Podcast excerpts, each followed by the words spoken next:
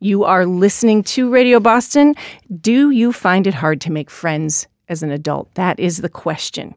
Our next three guests did find it hard, and then they broke the code. Not easy to do in Greater Boston, one would argue, but it's also really important because the U.S. Surgeon General, Vivek Murthy, says we have a loneliness epidemic in the United States. That I started to realize in talking to people across the country that loneliness was extraordinarily common. In fact, we are now finding that one in two adults report measurable levels of loneliness, and it turns out that young people are most affected uh, uh, you know, than any other group. That was Murthy talking to PBS in 2023. So, if you're thinking about loneliness and friendship in your own life, what can you do? We thought we'd talk to the success stories. They're here in the studio. Rebecca King is founder of the Facebook group Boston Babes. Tal Ramoni is owner and organizer for the Make Friends After College Facebook group. And Hannah Ali is a WBUR newsletter associate producer and wrote the piece of our field guide about making friends. Rebecca, welcome. Thank you. Happy to be here. Great to have you, Tal. Welcome. Hi, thank you so much. And Hannah, welcome back. Hi again, Tiziana. All right, so listen, I want stories. Rebecca, you you come from where? You wind up here and you're staring at what wall when you realize you're lonely? Absolutely. So I am from Southern California, so I have come a long way to come to Boston. I graduated college in 2020. You can imagine how difficult that was midst pandemic. I moved to Phoenix for a couple years to teach and then decided I needed a big change.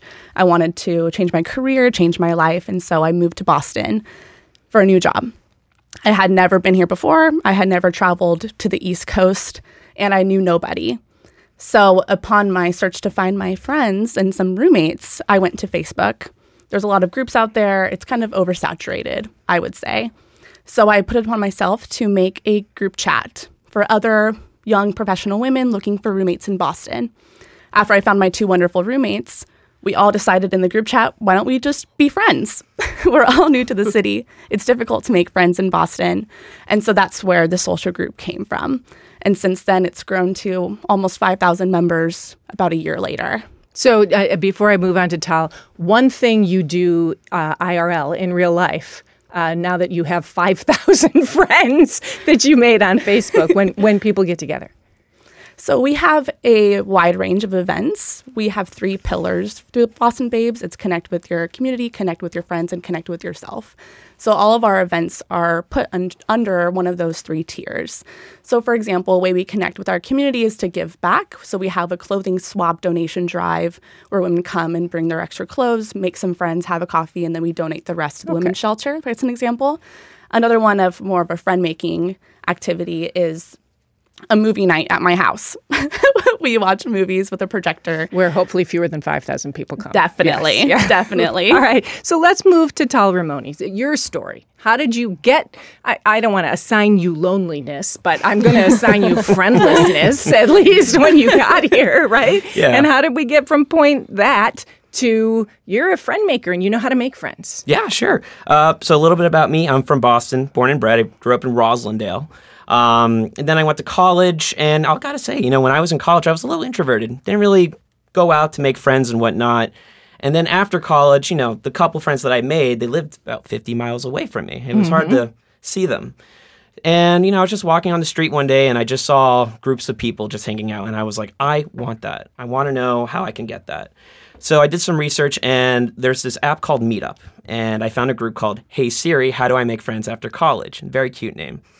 Uh, at the time, it was uh, run by a different organizer named Steve Mann. So I joined their group end of 2019, and I loved it so much. I went to a Halloween like haunted house event, and I loved it so much that I asked to be an organizer, an event host. They let me, and then did that for two years just as a regular host.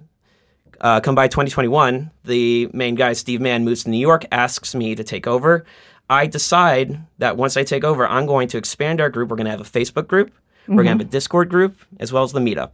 And since then, our Facebook has grown to 22.5 thousand.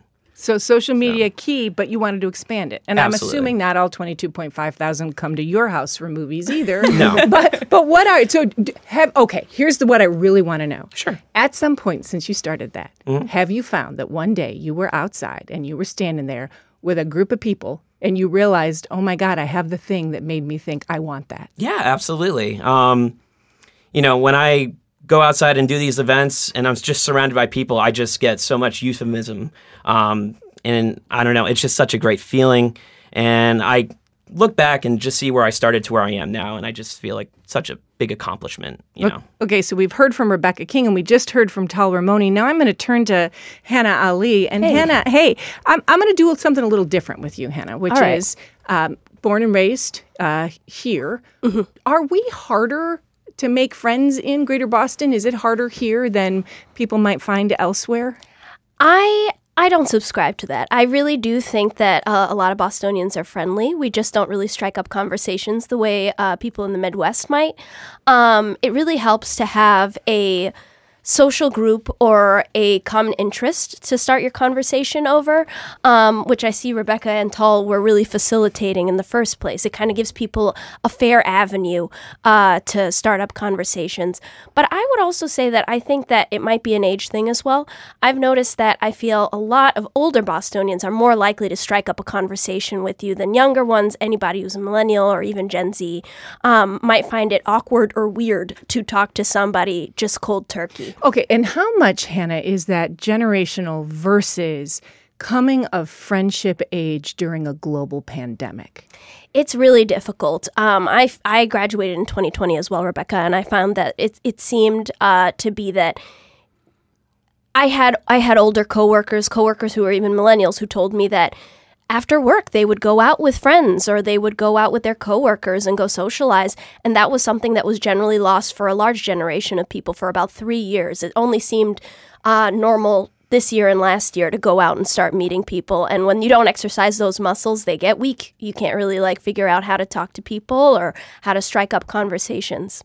So, Rebecca and Tal, you both nodded when I asked that question and as Hannah was answering it. So, Rebecca, jump in. Absolutely. I think that a big issue we're finding now, especially after COVID, is we have so much access to a number of people virtually. Like there's thousands and thousands of people you can meet on Facebook, but it's the quality of friendship that I think that we have lost. And that's something that I think Boston does well compared to coming from Southern California, for example, is that people in Boston are more genuine when they do want to be your friend. You can rely on that more, but the mm-hmm. initial effort is harder versus somewhere like California where it's easier to strike up a conversation but doesn't feel as genuine. So that's something that I think Boston does well, but putting in the effort is so important now more than ever. Yeah, I highly agree. I think it's really funny that we have so many apps that you can just message people on, and it's still harder to make your friends. Um, and I honestly feel, you know, the way to really make your friends, you just need to get up and just go to an event. You need some confidence in you, and that's really hard to get. Um, it took me six months to go to my first meetup because I was so scared to meet people just online. Um, but I finally did it, and I just never looked back. So What made it easier? Once you got there and the worst nightmare didn't happen, um, wh- wh- how did you let go of the fear? I just realized everybody was in the same boat as me. Everybody's just trying to find friends as well. And, you know, everybody can come off a little awkward as time to time, but, you know, we're all there for a sole purpose. So, Hannah, heads up in a minute, I'm going to have you give us some of the recommendations that you researched when you were writing our field guide. Um, while you're thinking about that, I, we actually reached out to our texting group, and you can join that group by texting the word Boston to 617 766 0382. And I want to read some samples, okay? So, uh, Kat from Lexington wrote, if you don't have kids, making friends is hard. I found quote unquote my people through our local library. Then I created a social justice book group through that same library. I've come to really count on this group and now consider many of them my friends. Rose from Brighton, I've made it a point to maintain connections with school friends by making time for them at least once a month. As a transgender woman seeking more friends in the community, joining apps like Bumble and Lex has helped putting my interests and hobbies out there as well as my positive and hopeful disposition attracts people with the right energy. Couple others, and these are partials. Nancy from Shrewsbury. I could easily see myself making friends in a senior community, joining all sorts of groups like pickleball, water volleyball, cooking class, etc. We can relate as we age. Uh, and one more, Will, Cambridge. I think at one point in my life I was good at making friends. The pandemic definitely stalled any friend making for me, but by then I had a daughter who was and still is a delight to be around. She and the playground school parent interactions have met my friendship needs. So sometimes natural networks, Hannah Ali, take care of it Absolutely. for you. But then there are places that you think Boston helps do this well. Absolutely. Um, we've chronicled a lot of them in our field guide to Boston. Um, you can find that um, over at wbur.org forward slash field guide. Um, and as you sort of like explore through, you find that there are a lot of different groups that will allow you to do something that you feel like furthers you um, in Boston. So we've got volunteer groups. Uh, if you are a person who loves animals, you'd be able to go and volunteer with animals, hiking groups, running groups, other fitness groups. Um, but I also find that sometimes going to some place where you would naturally be and then striking up a conversation with those people um, can really allow you a little bit uh, of an extra edge. Okay, so you are good at that. So give people, in our last little bit, give people the opening sentence of a conversation they can strike up. Uh, so I always say, you know, the opposite of, if of if you don't have anything nice to say, don't say anything at all. Is if you do have something nice to say, try and say it. Um, that's a great way to start a conversation. I will usually go up to somebody if I feel like I've thought something nice about them or I wanted to ask them a question. I notice, oh, this person has a pin that I like, or this person uh, seems to have a really funky pair of shoes. Let me just ask them where they got them or something like that. And that can start a conversation a lot quicker than you might uh, imagine. People, people are, if they're not running away from you, they i mean they they they are generally okay having a conversation and i find that if you've thought that if you've been walking by someone and thought you know that's a really great coat i'd really love to know more about that person where they got it. it seems like it's vintage or something like that you might ask them and then you might be like hey do you go thrift let's go thrift um seems Tal, easy agree? Yeah, absolutely. That's a great way to make some friends right there. And mm-hmm. and Rebecca, a, another interest area: running, physical stuff, volunteering, food. What's one more? The movies, maybe. Yes, and then also like personal development, professional development. Mm-hmm. So I run a specifically women social group. So we like to support and learn from each other and teach each other skills to help us grow as women in our respective fields. So that's something that we try to do as well. Rebecca King, Tal Ramoni, Hannah Ali. Thanks so much for joining us. Thank you so much for having me. Thank you having very me. much. thank you There's more ahead. This is Radio Boston.